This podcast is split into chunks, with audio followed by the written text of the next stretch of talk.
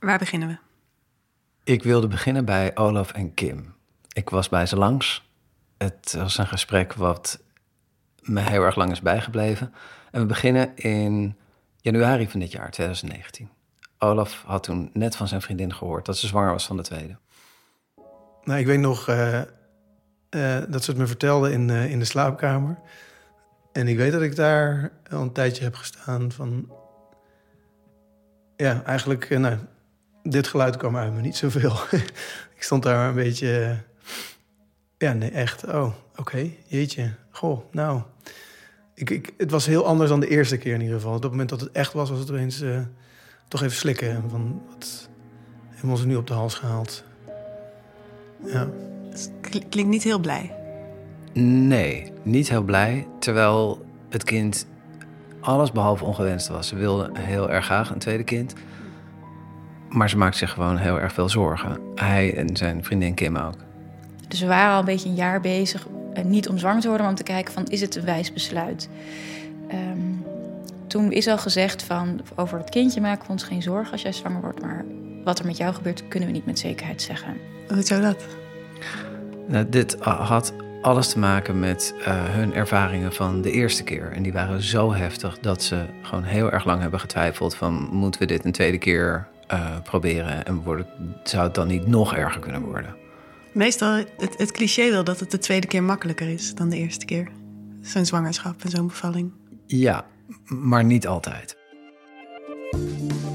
Ik ben Limberger. En ik ben Jair Steijn. En je luistert naar De Tweede, op zoek naar het standaard gezin. Een podcast van De Correspondent. Van alle reacties op de oproep die we begin dit jaar hebben gedaan... was er één soort reactie die er echt uitsprong. Ja, dat waren mails die waren altijd langer dan de andere... en die beschreven een enorm intense tijd. Ja, ze kwamen van mensen die alles op alles hadden gezet om een tweede kind te krijgen. En dat lukte soms wel, soms niet. Maar wat duidelijk werd in ieder geval is hoeveel er op het spel staat... voor mensen om hun gezin, in hun ogen in elk geval, compleet te krijgen. Vandaag laten we een deel van die verhalen horen. Wat gebeurt er als het tweede kind uitblijft? En hoe erg is het om op te groeien zonder broer of zus? En wat klopt er van de vooroordelen over enig kinderen? Aflevering 6. De tweede die niet kwam. Goed, terug naar Kim en Olaf. Waar zwak je ze? Ze wonen bij de Lage Vuursche, ongeveer in het bos. En ik heb besloten om ze los van elkaar te interviewen. Kim en Olaf. Omdat ze... Ja, hoe leg je dat uit? Ik had het idee dat ze wel hetzelfde hadden meegemaakt... maar niet hetzelfde hadden ervaren. Omdat ze in zo'n andere positie zaten. En ik begon met Kim, die eigenlijk het idee van zichzelf had... als een soort oermoeder. Iemand die, nou ja, haar hele identiteit was die van een moeder. Lang voordat ze kinderen had. En zeg ik ook altijd, nu ook, ik heb liefde om 12 bij 20 kinderen om me heen te hebben... En dat werd ook altijd vanaf jongs af aan al tegen mij gezegd... ja, Kim is gewoon een moeder. Ze wordt het niet, ze moet er niet in groeien, maar ze is het. En begin 2014 raakte ze zwanger voor de eerste keer. Toen merkte ik in week 4 van de zwangerschap... week 4, 5 van de zwangerschap... dat ik extreem misselijk werd. Extreem als in nog extremer dan... normaal. Ja, in de eerste 3 maanden van de zwangerschap hoort natuurlijk wel een vorm van misselijkheid. Maar hier was iets anders aan de hand. En Kim die had al langer problemen met haar gezondheid. Er was ME geconstateerd na een lange tocht bij artsen. Ze had darmproblemen, maar in die zwangerschap bleek dat ze iets anders had. Iets dat heet hyperemesis gravidarum. Het klinkt ernstig. En dat is het ook. En de misselijkheid bij... De zwangerschapsziekte hyperemesis gaat veel verder dan de gewone misselijkheid.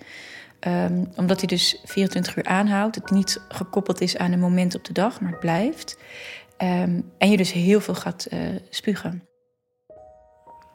Eigenlijk heb je, voor mijn gevoel, heb je geen dagen meer en ook geen nachten meer. Dus er is geen onderscheid meer tussen dag en nacht. En dat gaat altijd door. Er is ook geen moment van verlichting. Vaak heb je wel in een bepaalde ziekteproces dat je weet... oh, dat zijn mijn goede uren op de dag. Dat heb je hier niet.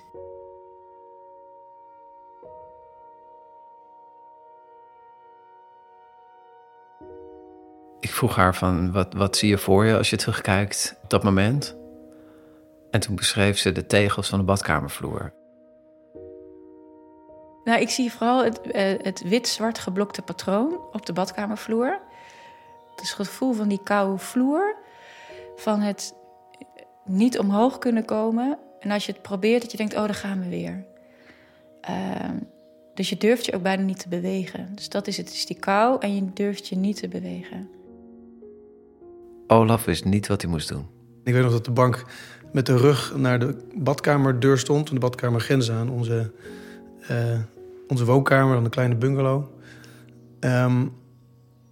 En ik, ja, terwijl ik op die bank zat en zij op de grond bij de wc in de badkamer lag, kan me nog wel herinneren dat ik daar gewoon zat, zeg maar. Ik te wachten tot het voorbij was en ik er weer iets voor haar kon doen.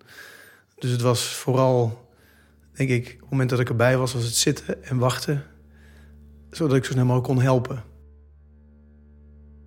En we hadden toen een huurhuis, ook in het bos. We wonen nu ook weer in het bos. En ik weet nog dat ik toen trouwens ontzettend dankbaar was voor de bomen, omdat daar heb ik uren naar gekeken, maandenlang. Het is eigenlijk bijna los van de realiteit. Want wat bij mij was het dus niet kunnen eten, niet kunnen drinken, maar ook niet kunnen slapen. En dan word je gewoon in alles, hoe zeg je dat? Een beetje verwijderd van jezelf. Aan de ene kant, en het wordt ook weer puurder aan de andere kant. Omdat alles waar je normaal over druk over maakt, gaat allemaal weg. Het gaat alleen maar over overleven op dat moment. Het is wel bizar dat je moet overleven. Om leven te scheppen. Ja. Het is een lichaam dat zich tegen zichzelf keert, maar dat doet het omdat er een ander lichaam in zit. Ja, maar het is ook, ik denk, veel van die echte zwangerschapsziekten maken ook dat je voelt dat hele proces eigenlijk best wel op leven en dood is. Er gingen natuurlijk vroeger ontzettend veel vrouwen ook dood rond de bevalling, want het is gewoon een vrij extreme verbouwing die plaatsvindt, terwijl je intussen geacht wordt door te gaan met functioneren. Al je organen worden met kracht opzij geduwd om plaats te maken voor een kind. Het is onbegrijpelijk dat het zo vaak goed gaat eigenlijk. Ja. Maar er kwam een moment waar zij echt dacht van, ik weet eigenlijk niet of we dit kunnen volhouden. Ze dachten de zwangerschap af te breken. Ja. Volgens mij waren het toen 2 of 3 keer, had ik al opgenomen gelegen in het ziekenhuis. En dat ik voor de zoveelste keer, volgens mij was het een zondagavond, echt over de bank hing en tegen Olaf zei, ik kan dit gewoon echt niet meer. En beslis jij maar. Want toen hadden we ook het gesprek over, kunnen we deze zwangerschap doorzetten? Als jij me belooft dat als het echt te gek wordt, dat je dan aan de noodrem trekt, dan mag jij het vanaf nu bepalen. En ze heeft ook later nog wel gezegd dat zij heel veel heeft gehad aan het feit dat ik het zo zeker wist. Terwijl ik, als ik nu terugdenk aan, geen idee had waar ik het vandaan haalde, maar ik geloofde wel dat het goed zou komen. En toen voelde ik een onwijs moment van overgave, ook echt soort letterlijk in de armen van Olaf, van, maar al is dit het laatste wat ik doe, ik zet dit kind op aarde. Ze heeft dus volgehouden uiteindelijk en kreeg een gezonde dochter, Lulu. Die is nu 4. Kim was zielsgelukkig en beschouwde het als een soort wonder dat het ze gelukt was. Dat ze het zover heeft volgehouden. Ja. En voor haar, wat haar betreft, was het oké zo. En was het eigenlijk gewoon genoeg. Eén kind. Ja. Voor mij was het niet van, oh, ik ben pas rond als er nog een kindje bij komt. Omdat ik zo intens dankbaar ben dat ik moeder heb kunnen worden van Lulu. En Olaf bleef al redelijk snel wel denken van, oké. Zeker toen Lulu er was, toen... Dit was 1. Heb ik wel vrij snel en ook gewoon eigenlijk totdat we de 2e keer zwanger werden daar... Ik wil eigenlijk heel graag 2 kinderen. Stilletjes op gehoopt wel dat er een 2e zou komen. Weet je waarom Olaf dat zo graag wilde? Ik denk dat hij zich dat in dit stadium nog helemaal niet realiseerde. Het was gewoon iets wat ze bedacht hadden. Eigenlijk wat ze beiden bedacht hadden. Zij wilde veel kinderen. Hij wilde sowieso 2 kinderen. Mm-hmm. En ze hadden het doorstaan. Dus. Waarom niet nog een keer? dus ze konden verder. Ze hebben lang gewacht hoor. Ik bedoel, ze hebben een aantal jaar gewacht. En toen werd ze zwanger van de tweede. Okay. Waar ook wel, dat hoorde je aan het begin wel, zijn aarzeling nog steeds wel in zat. Maar de wens was wel heel groot, zonder dat hij zich precies realiseerde hoe dat kwam. En Olaf weet dat nog precies welke dag het was, want ze hebben het verteld aan zijn ouders op zijn verjaardag. Zoals ik het herinner, voelde Kim zich toen nog eigenlijk gewoon prima. En de dag daarna is ze volgens mij gewoon eigenlijk alleen maar in bed blijven liggen. Is misschien nog een beetje uitgekomen, maar toen begon de misselijkheid en gingen we weer. Maar dat lijkt me zijn tweede keer nog veel heftiger, want dan is er ook nog een kindje. Dat is waar, denk ik. Ik denk dat Olaf in die tijd moest natuurlijk heel veel het kind opvangen. En wat het voor haar, waar zij zelf over begon, wat het veel moeilijker voor haar maakte, was dat ze de eerste keer had ze heel veel steun van een hond die ze hadden. En die zorgde ervoor dat ze in elk geval nog de kracht moest vinden om naar buiten te gaan. Hmm. En dat deed ze dan ook. Ik dwong mezelf om wel naar buiten te gaan. Hoe achteraf weet ik niet meer. En het was ook zo dat ik dan echt 5-6 keer op een boom moest rusten of over een boom hing om weer te spugen. Maar dat deed ik wel. Ik bleef dat bos ingaan. En onze hond heeft me ook toen echt doorheen gesleept. Want als ik misselijk was en lag te spugen, dan kroop hij helemaal tegen me aan, zodat ik me niet alleen voelde. En dat maakt het voor mij, en ik merk dat het me raakt nu ook, extra moeilijk, omdat die 4 dagen... in de tweede zwangerschap, 4 dagen voordat ik weer plat lag, is hij overleden. En ik had ook het gevoel, ik kan jou helemaal niet missen, want ik kan dit helemaal niet alleen, want je hebt me er doorheen gesleept. En intussen deed Olaf ontzettend zijn best om haar te helpen. Dus ik kreeg een soort Mission Impossible om vlak voor sluitingstijd in de supermarkt iets te vinden wat ze binnen kon houden. Het voelde een beetje alsof een Wie is de Mol opdracht nu heb. Want ik moest, ik kwam net om 4:15 rende ik nog de Albert Heijn binnen, die om 8:00 dicht zou gaan. Om met een lijstje met boodschappen dat ik nog nooit had gehaald. Waar ik dus ook niet wist waar het te vinden was. Zo snel mogelijk alles moest vinden. Dus, en dat ging van allerlei koekjes en crackers en appelsap varianten en weet ik het wat, van alles en nog wat. Vooral heel veel dingen kopen die ik normaal gesproken niet koop. Want het was een soort experiment om te kijken van wat is er wat ze kan eten, wat ze niet meteen eruit gooit. Mm-hmm. En uiteindelijk werd het selectie zeg maar, van waar ik uit kon kiezen steeds minder. En bleef het bij vanillevla en boterhammen met honing. Raak je niet veel te verzwakt om überhaupt nog een kind te kunnen dragen als je niks binnenhoudt? Nou, ze raakte wel zo verzwakt dat zij zelf absoluut niet zag hoe ze dit lange tijd moest volhouden. Ja. In de tweede zwangerschap voelde ik daarin echt iets anders. Omdat ik echt voelde, dit gaat de verkeerde kant op. Dit gaat fout. Ik glij weg en een andere glij weg dan in de eerste zwangerschap. Ik ga dit niet overleven. Je kunt zeggen, ik kan niet meer. Als je dat letterlijk neemt, dan betekent dus, dan zou je nu dus eigenlijk zou je lichaam nu stoppen. En dit gaat wel om een ander leven dan dat van ons. Dus dan moet het ook wel echt, ik kan niet meer zijn. En heb daar echt letterlijk op een gegeven moment om geschreeuwd. Ik weet niet meer waar ik het vandaan haalde, want ik kon niks meer. Waar ik schreeuwde, dit gaat niet meer. En mijn Olaf zei, we moeten er alles aan doen. En ik het gevoel had, ik heb er alles aan gedaan. Ja, het klinkt misschien heel, als ik het ook, tenminste als ik mezelf oppraat, klinkt het heel bruut. Op dat moment was het gewoon, ik hoor het je zeggen, maar volgens mij zijn we daar nog niet. Ja. En dat het geloof en ook de hoop op een tweede kindje bij Olaf op dat moment anders lag dan bij mij. Ik voelde zijn immense verlangen naar een groter gezin, dus dat voelde ik onwijs. Ik voelde ook zijn enorme wanhoop van het zou me toch niet gebeuren dat ik dit kindje ga verliezen. Dit was onze laatste kans op een tweede kind. En ik merkte bij mezelf dat ik er best wel fel in zat dat het door moest gaan. Oké, hij wilde duidelijk kosten wat kost die tweede, maar niet de kosten van alles, maar hij moest wel echt alles hebben geprobeerd. Why? Dat vroeg hij zichzelf dus ook af. En op een gegeven moment dacht ik, maar waarom dan eigenlijk?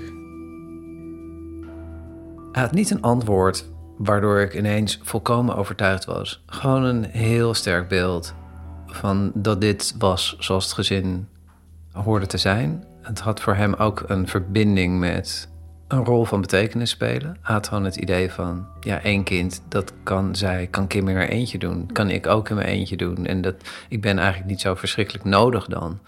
Maar het had ook met iets anders te maken. En dat is een sterk beeld van wat het is om één kind te hebben. En ik denk dat hij daar niet uniek in is. Hmm. We gaan horen Leontien en Kirsten. Ja, één kind was voor ons beiden inderdaad geen optie.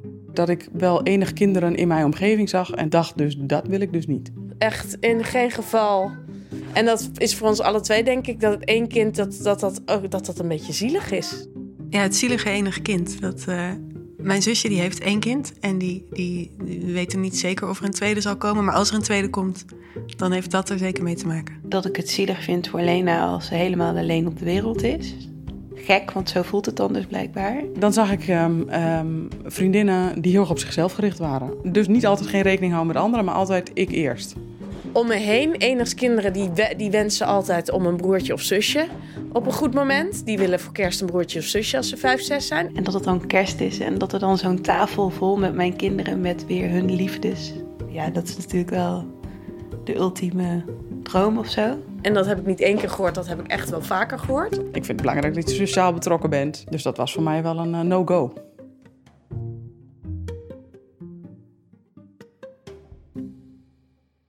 Wat ik het meest hoorde was 2 redenen. Eentje is dus inderdaad dat het zo zielig is voor dat eerste kind om alleen op te groeien. De tweede is dat enig kinderen zo vreselijk zijn.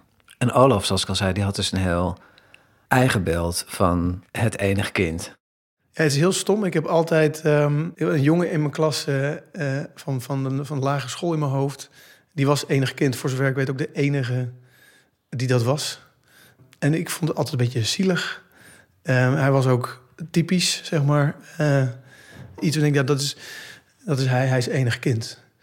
Hij had zijn boot ook bijvoorbeeld zonder korstjes. Vond ik zoiets typisch. Ultiem verwend, brood zonder korstjes. Precies, brood zonder korstjes. Dus hij werd heel erg door zijn moeder verzorgd. Ik had zo'n beeld erbij, denk ik. Dat bevestigt, dat symbolisch voor dat wat ik altijd bevestigd heb gekregen. Dat het gewoon bijna niet oké is. Eén kind. Nou weet ik inmiddels dat dat allemaal niet waar is. Maar het zit wel in mij, zeg maar, die aanname zit in mij. We hadden natuurlijk in de vorige aflevering over alle soort aannames die er zijn over eerste kinderen en over tweede kinderen en hoe die dan zijn. Maar over enige kinderen, als je daarna gaat vragen, dan is het nog veel heftiger eigenlijk. Absoluut. En mensen zijn er ook tamelijk eensgezind in. Je moet er niet aan denken om enig kind te zijn, die verhalen te moeten horen steeds van iedereen of dat te voelen, al die aannames daarover. In de jaren 90 hadden ze een onderzoek gedaan en hadden ze mensen gevraagd om de karaktereigenschappen op te schrijven van enige kinderen. En van kinderen die opgroeien met broer of zus. Dat zijn allerlei soorten mensen gevraagd. En zelfs ouders van enige kinderen en enige kinderen zelf omschreven enige kinderen als over het algemeen verwend, onaangepast en vervelend. Dan zeiden ze van zichzelf dan niet. Zichzelf omschreven ze dan wel gewoon als sociaal vaardig en vriendelijk. Maar enige kinderen in het algemeen, zeiden ze, die deugen niet. Ik heb ook een enig kind voor de microfoon getrokken. Die zich ergens misschien ook wel de vooroordelen herkennen. Ik ben M, ik ben 18 jaar en ik ben de dochter van mijn 2 ouders. En enig kind? Ja. 18 jaar oud, krullen, bril, kwam buitengewoon volwassen over. Want ik kwam bij haar thuis waar haar ouders ook waren. En zij was degene die zei van, wil je een kopje koffie? Ga lekker zitten. Ook 0 zenuwen voor de microfoon. En ik vroeg haar naar dat enig kind zijn. Aan de ene kant heel fijn, omdat ik wel gewoon altijd een eigen plekje heb in het huis. En de aandacht hoeft als het ware niet verdeeld te worden. Aan de andere kant ben ik ook wel echt mensenmens. En is het daardoor soms wel lastig om zoveel alleen te zijn. Voor- en nadelen, zoals je zou verwachten. Maar ik was natuurlijk vooral nieuwsgierig naar al die vooroordelen. Mm-hmm. Er bestaan wat vooroordelen over enig kinderen. Heb jij daar ooit iets van meegekregen? Of heb je daar zelf een beeld van? Van wat wordt er gezegd over mensen die als enig kind opgroeien? Verwende nesten. Kan dat wel beamen, ik ben vrij verwend.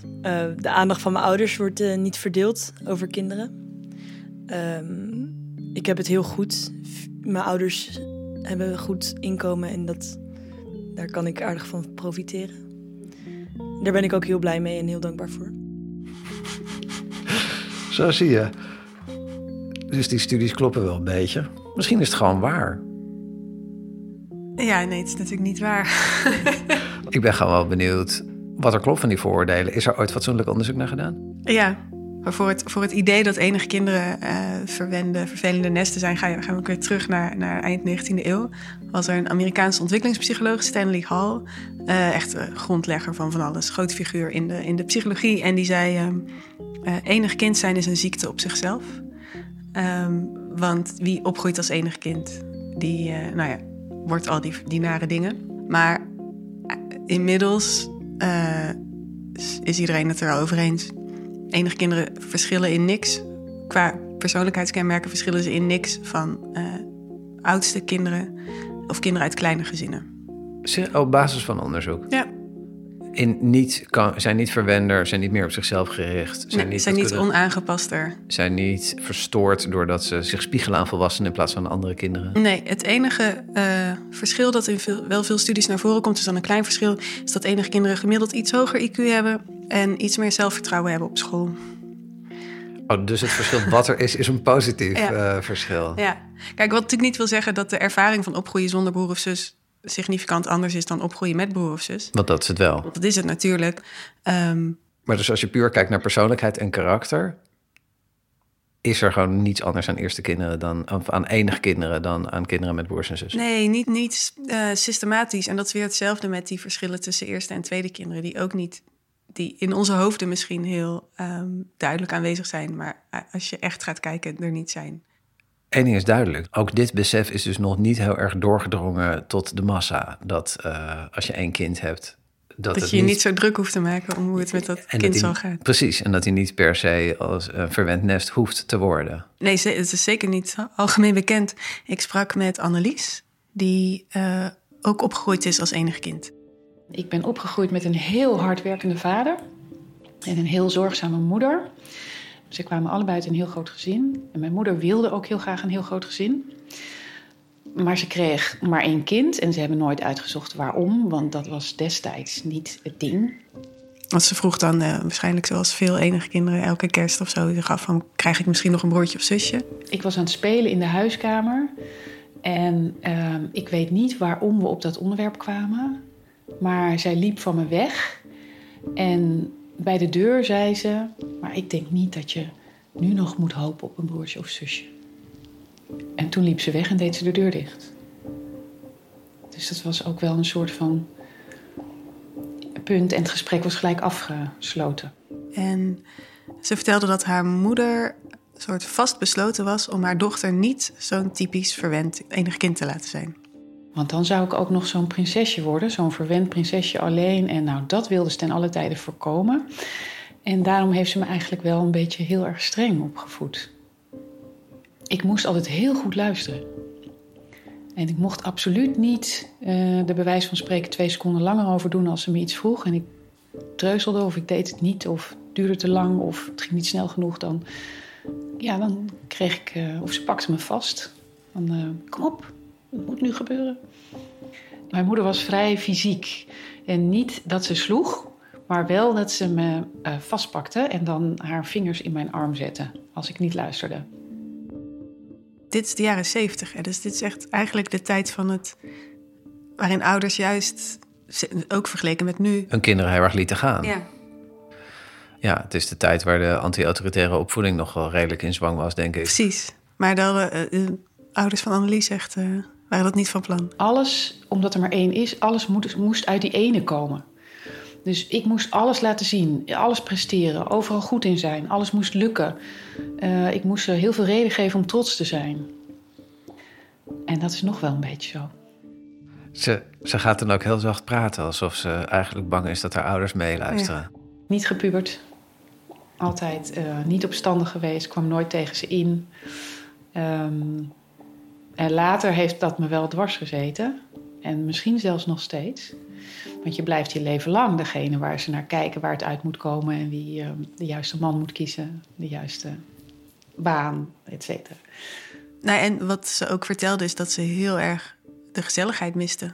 Dus ik ging altijd weg naar gezinnen waar wel meer kinderen waren. Dat vond mijn moeder natuurlijk ook niet echt leuk. Ik ging in de zomer ook een maand op vakantie met andere mensen.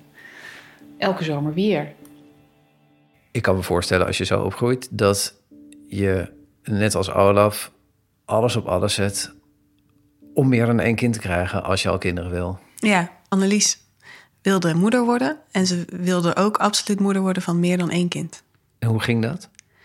Nou, ongeveer 18 jaar geleden raakte ze in verwachting van een meisje. En dat ging vrij gemakkelijk en dat ging ook allemaal goed. Ik heb nergens ooit een moment getwijfeld dat er iets niet goed zou zijn. Dus het was totaal onbevangen en prachtig. Ze was heel blij met het meisje. Flore heette ze. En ik denk dat toen Flore een jaar of 1 was, al vrij snel, dacht ze, nou, ik heb dit kunstje 1 keer gedaan. Ik kan het nog een keer. Maar de tweede keer gaat het mis. Ik was 12 weken zwanger en we zaten op de boot terug van Schiermonnikoog. En mijn misselijkheid was weg, van het een op het andere moment. Nou, was ik nog niet eens zo... Ik dacht, nou, met 3 maanden kan dat stoppen, hè. En ik moest voor een echo, een paar dagen later. En bij die echo hoorde ik dat het hartje niet meer klopte. Dat was echt heel erg. Ik vond dat zo, groot verdriet. Dus ze krijgt 4 keer achter elkaar een miskraam. Heel pijnlijk, heel verdrietig. Ja. En het gaf haar ook het gevoel, ze dacht, waarom kan ik dit niet? Ik dacht, vrouwen in Afrika die zo weinig te eten hebben en zo hard moeten werken, die kunnen ook allemaal een kind krijgen. En waarom kan ik het dan niet? En dan kan je denken, 1 miskraam kan gebeuren, 2 is pech, maar 4 miskramen achter elkaar. Dan is er iets meer aan de hand waarschijnlijk. Ja, dus ze is naar een gynaecoloog gegaan en die heeft haar toen laten testen op een hele zeldzame genetische afwijking. Ze zei, kans van 1 op 100 dat je dit hebt, maar ik wil het uitsluiten.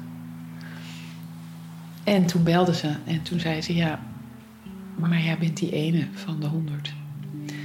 En eerlijk gezegd vond ik het een opluchting. Want nu wist ik wat er was. En ik wist dat ik er niks aan kon doen.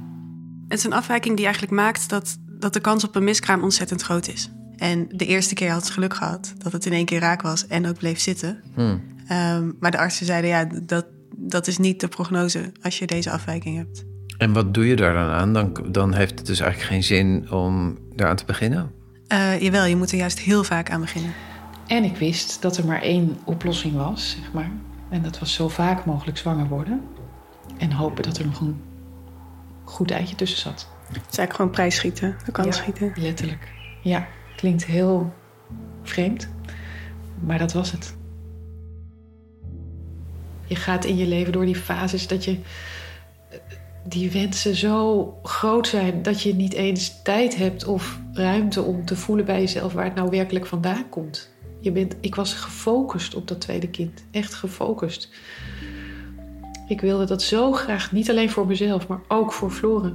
Ik wilde haar zo graag een broertje of een zusje geven. Dat alles daarvoor opzij ging. Waren er in jullie omgeving mensen die zeiden, joh, laat het zitten? Ja. En dat kan ik heel goed begrijpen, maar bij mij was toch diep van binnen die wens zo groot. Ik dacht, ik kan nog wel een paar keer aan. Ik probeer het. Ja, ze had natuurlijk een enorm sterke drive om 2 kinderen te krijgen. Kim, die maar misselijk bleef tijdens de zwangerschap, die had dat eigenlijk niet. Maar goed, die hield ook gewoon vol. En niet alleen voor Olaf, ook voor haar dochter. Ik ben oermoeder geboren en zij is gewoon in hart en nieren een grote zus. Niets liever dan dat zij een zus is. Dus dat voelde ik ook heel erg van. Ook doorzetten voor Olaf en voor Lulu. En voor het kindje. Voorbij mijn eigen grens, omdat mijn grenzen al lang waren bereikt. Maar goed, voor de artsen begon langzaam ook wel duidelijk te worden dat het gewoon eigenlijk helemaal niet zo verder kon. Nee. Dus op een dag kwam ze bij de gynaecoloog en die zag dat er gewoon zo weinig van haar over was. Ik weet nog dat ik op een gegeven moment dat cruciale gesprek bij de gynaecoloog zat van gaan we nog 2 experimentele behandelingen doen. Toen hij ook zei van jezus meisje, wat ben je eraan toe? Die behandelingen hebben ze gedaan. Wat hielden die in? een soort van medicijnen in een voorfase om te kijken of ze iets konden doen aan die zwangerschapsmisselijkheid. Hm. En dat haalde niks uit. En dat was eigenlijk het moment waarop Olaf wakker schrok en dacht, moeten we nu nog verder gaan? Nee. Als van tevoren de duivel naar mij toe was gekomen en die had gezegd, ik ga je vriendin 8 maanden lang martelen, maar dan krijg je wel een tweede kind. Had ik dan ja gezegd? Ik denk het niet. Dus Kim kan hier gek van worden. Dat besef heeft me pas heel laat, dat heeft me bij mij de doorslag gegeven. Op een woensdag, 27 februari, heeft Olaf haar naar het ziekenhuis gebracht. Ik denk dat ik dat moment nooit zal vergeten. Ik heb Kim naar de OK mogen brengen. En je moet dan het bed door een lange gang duwen waar allemaal foto's aan de muur hangen, naar richting de OK. En mijn oog viel zomaar op een foto uit mijn ooghoek van een jongetje dat gewoon een soort van Kim als een jongetje was van een jaar 8, 10, ik weet het niet precies. En toen kreeg opeens ons kind, dat er nooit zou komen, een gezicht. Toen opeens voelde ik gewoon dat er iemand weg was. Weg zou gaan eigenlijk toen nog zelfs. Vanaf toen, en dat was bij Kim denk ik dus al eerder, het gemis gewoon van een persoon. Van iemand, van een gezinslid. Van iemand die had kunnen zijn. Juist, het klinkt misschien heel gek, want je weet dat je je kindje moet gaan loslaten dan. Maar dat ik heel erg tegen hem aan het praten was. En er was een liedje waar ik de hele tijd zong. En ik zat de hele tijd die zin te herhalen. If darkness falls, angels start to sing. Dus als het donker komt, dan gaan de engelen voor je zingen. Dus om hem ook gerust te stellen. Van, als het donker wordt, dan gaan de engelen voor je zingen en dan is het goed. En ik weet ook dat ik op die operatietafel lag en dat ze dan zeggen, we gaan het middel zo toedienen. En dan word je gewoon heel snel, je bent binnen maar voor een paar seconden weg. En ik zat maar de hele tijd ook dat te zingen van, ja, als het donker komt, dan gaan de engelen voor je zingen. Maar dat gevoel dat je dan nog heel even contact hebt in je buik, zeg maar, met het kindje. Ja. Dat is gewoon nog steeds heel onwerkelijk. En als je dan nog een 3 kwartier later wakker wordt en je kindje er niet meer is, is ook heel onwerkelijk. Ja. En ik denk wat het misschien ook wel lastig maakte, was dat ze er best wel anders over dachten. En niet alleen maar in die zwangerschappen duidelijk iets anders voelden, maar ook daarna het wel anders hebben ervaren. Want ik denk dat Kim het makkelijker vond om het een plek te geven. Ik voel het zieltje heel erg. Ik voel hem nu ook nog heel erg. En ik voel ook dat hij samen is met onze hond. En ik denk, dat geeft heel veel troost voor mij. En ik denk ook, ja, hoe eenzaam het is als je dat niet hebt. Ik vind het zeker in deze situatie een fijne gedachte dat het kan. Dat hij dus hier kan zijn. Dat je altijd contact met hem kan leggen. Ja. Ja, want het is iets anders om iets te denken dan om het sterk te voelen. Ja. Voor mijn gevoel heb ik 2 kinderen. Alleen heb ik een dochter in het aardse waar ik dolgelukkig mee ben, heel dankbaar voor ben. En heb ik een zoontje op mijn zielsniveau. Dat ik echt door heb gehad. Ja, nee, ik zeg niet per ongeluk hebben, dat ik echt door heb dat het echt voorbij is. Daar word ik af en toe nog mee geconfronteerd, dat het gewoon voorbij is. Het is gewoon nog niet af. Wat bedoel je, wat is nog niet af?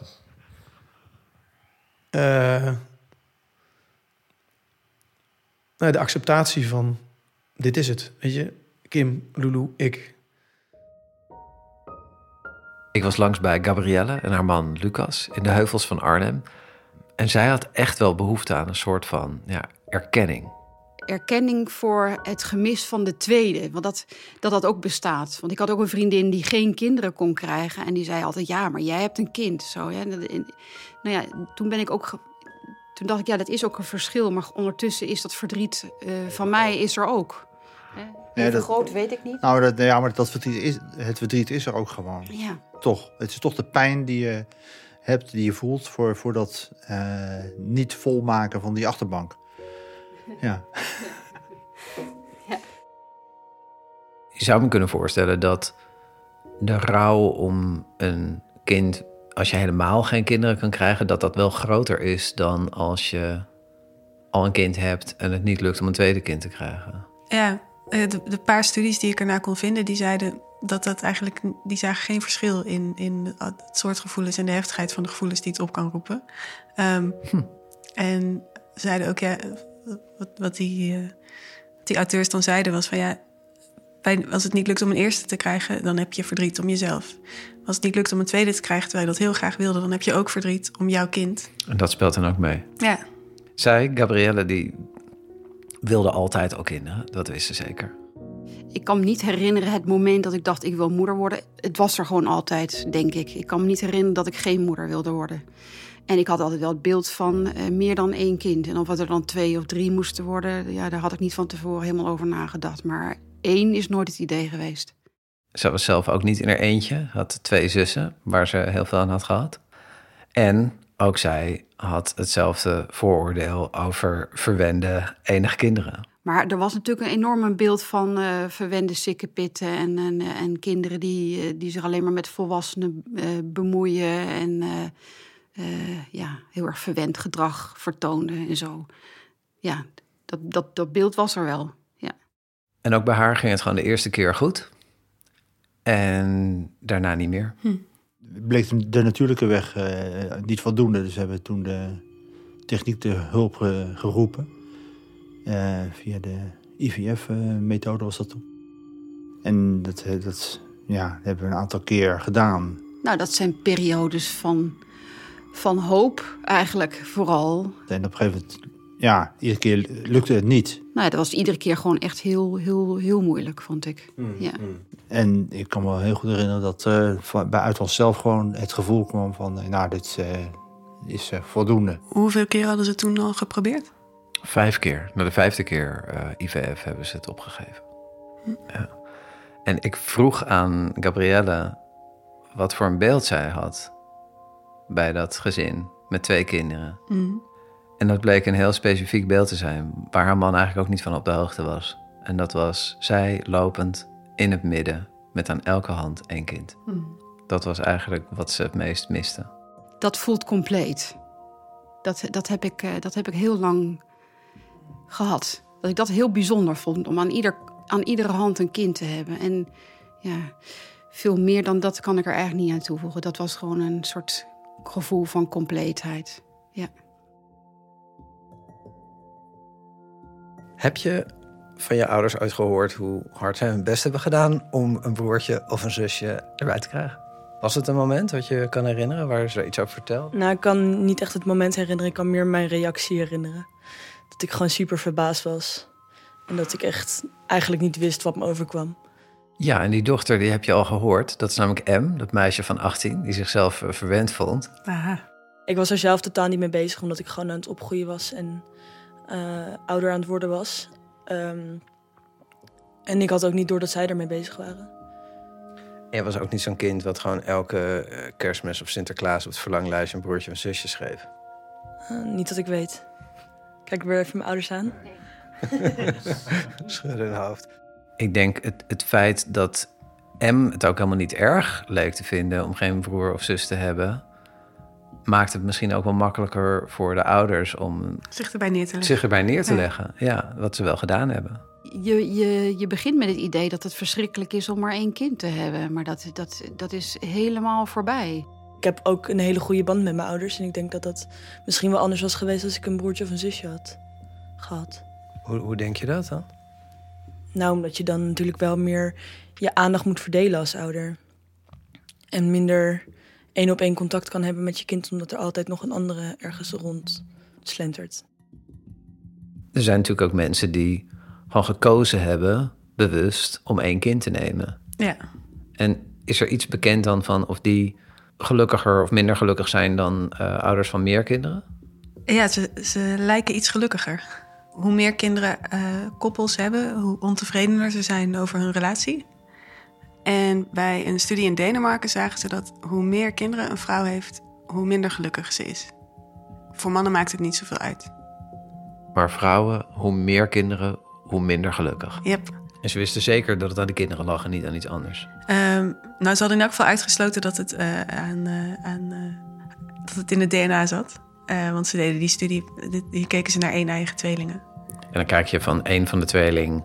Heeft er één en de ander heeft er twee. En de ander heeft er meer. En wie eindigt het gelukkigst? Precies. In die race winnen ouders van enige kinderen, ja. En het is ook niet zo gek natuurlijk, want je hebt wel de lusten van het ouderschap. Maar in veel mindere mate de lasten. Ja, je hoeft niet in te grijpen bij geruzie. Je hebt minder geldzorgen waarschijnlijk. Je hoeft je aandacht niet te verdelen. Nou ja, al die dingen. En ik heb ook met iemand gesproken die onder meer om die redenen heel bewust heeft gekozen voor één kind en niet meer. Ik ben Carissima, ik ben 38 jaar, ik woon in Breda. Ik ben freelance fotograaf, dus ik werk vanuit huis. En ik heb een man en een kind van 3. Carissima, ja. Die ken ik nog, want die had dat enorme schrikbeeld van in een restaurant zitten, schuin tegenover je partner, verscheurd door de kinderen. Precies, dat de kinderen dan tussen je in komen te staan. Ja, en Carissima is net als Annelies opgegroeid als enig kind. Mijn ouders hebben heel lang geen kinderen gewild. Mijn vader eigenlijk sowieso niet. Maar toen mijn moeder 36 was, wilde ze toch een kindje. En toen ben ik gekomen. Maar in tegenstelling tot Annelies had ze fantastische herinneringen aan hoe dat was. Ja, en alles kon en alles mocht eigenlijk. Kun je een voorbeeld geven? Als ik wilde rolschaatsen in de woonkamer, dan kon dat. We ondernamen heel veel. Elke vrijdagavond gingen we uit eten. Op vakantie mochten er altijd vriendinnetjes mee. Eigenlijk alles wat ik kon bedenken, dat mocht wel. Ja, weinig restricties. Het is echt het paradijs. Het was het paradijs en ze kwam wel eens natuurlijk bij vriendjes of vriendinnetjes die wel broers of zussen hadden. En dan dacht ze vooral, godzijdank, ik niet. Want ik zag vooral de ruzies en het gedoe en je moet je zus mee laten spelen. En dat had ik allemaal niet. En ik vond het prettig dat het bij ons wat harmonieuzer was. Ja, en toen zij en haar vriend een paar jaar geleden dachten van, oké, we willen het wel, een kind. Toen wisten ze ook meteen van, het blijft er dan ook bij één. Hebben we ook nooit iets anders overwogen. Wat ons betreft kon er na 2 weken de leiding worden doorgeknipt. Maar de doktoren zijn daar wat terughoudender in. Maar dat is wel binnen een jaar gebeurd, ja. Okay. Dus, ja. Ze had superfijne herinneringen als enig kind. Annelies had rampzalige herinneringen als enig kind. En het lukte dus niet miskraam na miskraam om een tweede kind te krijgen. Hoe is dat verder gegaan? Want ze hield niet op met pogingen wagen. Nee, ze was er niet van af te brengen. En bij de 5e poging... toen was het goed. En het bleef zitten. Met 12 weken zat het er nog. En het hart bleef kloppen. Want dat keken ze natuurlijk ook elke week naar. En ik geloof met 14 weken hebben ze vruchtwaterpunctie gedaan. En ik hoorde het, toen was ik bijna 16 weken. Toen waren we hier in de tuin. En mijn vader was met een vriend van hem deze garage aan het bouwen. Het was heel mooi weer. En ik werd gebeld door de VU. En ik liep naar binnen, ik ben voor op de bank gaan zitten. En ze zei dat het goed was. Ja, het was echt geweldig. Het was zo mooi. En het allermooiste vond ik nog... dat ik vanaf dat moment wel weer... net zo onbevangen zwanger heb proberen te zijn... als de eerste keer. Ik dacht gewoon, nu komt het goed. En kwam het goed? Het kwam goed, ja. Ze heeft nog een dochter gekregen, Saar. En ik vroeg haar van of ze me een soort concreet moment... een voorbeeld kon geven van een moment waarop ze denkt... dit was het waard, dit is waarom ik 4 miskramen heb doorstaan... en die eenzaamheid en dat verdriet. Ze kon eigenlijk niet 1 moment bedenken. Want? Want het was elk moment. Vanaf het moment dat ze haar vast had tot nu, weet je, elke dag... zien ze elkaar, zorgen ze voor elkaar, duwen ze elkaar de badkamer uit. Ja, het is elke dag. Het is niet een moment. Nee, ik denk dat dat het beste antwoord is. Dus ook als ze ruzie om de badkamer, dan denk je, ja, dit was het. Heel, ook juist dan, want dat heb ik ook zo gemist. Het ruzie kunnen maken, waardoor je weerbaar wordt. Als je dat niet meekrijgt in je jeugd. Het leren vechten voor je plek. Het leren wat je waard bent in een gezin met meer kinderen. Het zo waardevol is, dat kun je nooit meer inhalen later. Ja, en het grappige is, aan de andere kant heb je dan Carissima, die juist heel blij is met 1 kind. En dat er niet geruzied wordt bij haar thuis. Ja, dat ze dat heeft weg weten te houden uit haar gezin. Ja. Ja. Het feit dat het echt heel leuk kan zijn. Dat ik het heel leuk heb ervaren. Ik merk soms wel dat het mensen ook een bepaalde troost biedt. Mensen bij wie dat 2e kind dus niet is gelukt om een of andere reden.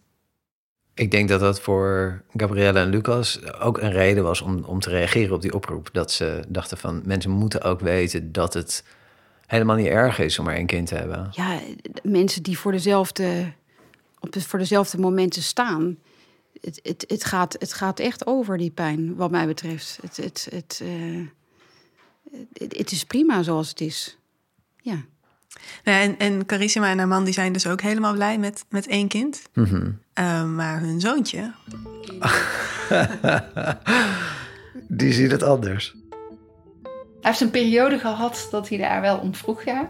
Dat hij een broertje en een zusje wilde. Hij had ook al bedacht waar die dan gingen slapen. En ik ben benieuwd of nu vraagt hij er denk ik al een aantal maanden niet meer om.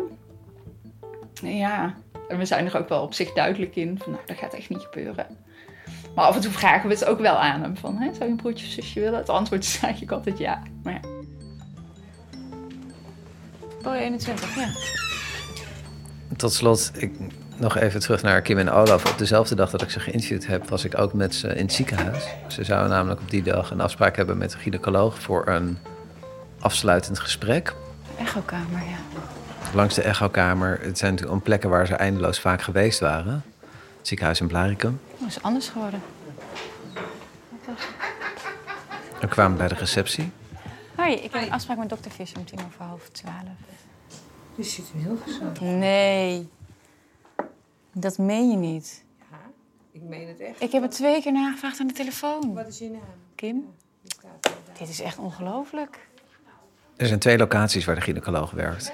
En hij zat niet in Blaricum op dat moment, maar in Hilversum. Ah, crap. Ja. Dankjewel. Ze waren dus gekomen voor de afsluiting. De zwangerschap was voorbij en gewoon om te bespreken hoe alles was gegaan. Ja, het is eindgesprek. Ja. En ik vond het eigenlijk wel symbolisch. Omdat toen ik doorvroeg bij ze of ze nou helemaal klaar waren om het af te sluiten, daar leek het nog niet echt op. Afgelopen weekend waren Olaf en ik voor het eerst een weekend samen weg. En hebben we dat zo van, ja, is dat nou zo resoluut? En wat ook al is gebleken, je weet gewoon niet wat er gaat gebeuren in de toekomst. Dus als er maar ergens een kiertje van een deurtje open kan staan, dan kan ik weer rustig slapen.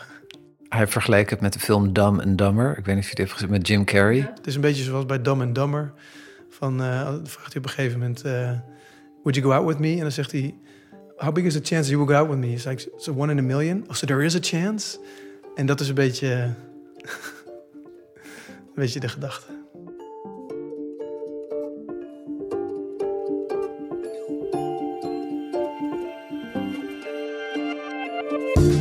Je luisterde naar De Tweede, Op zoek naar het standaardgezin. Een podcast van De Correspondent. Redactie Lisa Roggeveen. Eindredactie Andreas Jonkers. Techniek Jacco Prantel. Volgende week, de laatste aflevering, gaat over verwachtingen. Ja, wat verwachten we van moeders, van vaders, van de kinderen? En vooral hoe extreem dat is veranderd. Met moeders die massaal zijn gaan werken, vaders die zijn gaan zorgen en kinderen die niet langer kleine volwassenen zijn. Ja, dus moeten we het nu zonder enig voorbeeld zien te stellen en zelf maar uitvissen hoe dat moet, een gezin. Jullie reacties zijn welkom. Kijk in de show notes voor de link. Wat we ook heel fijn vinden, aardige woordjes op iTunes. Lieve woorden mag ook. Bedankt voor het luisteren. Tot volgende week.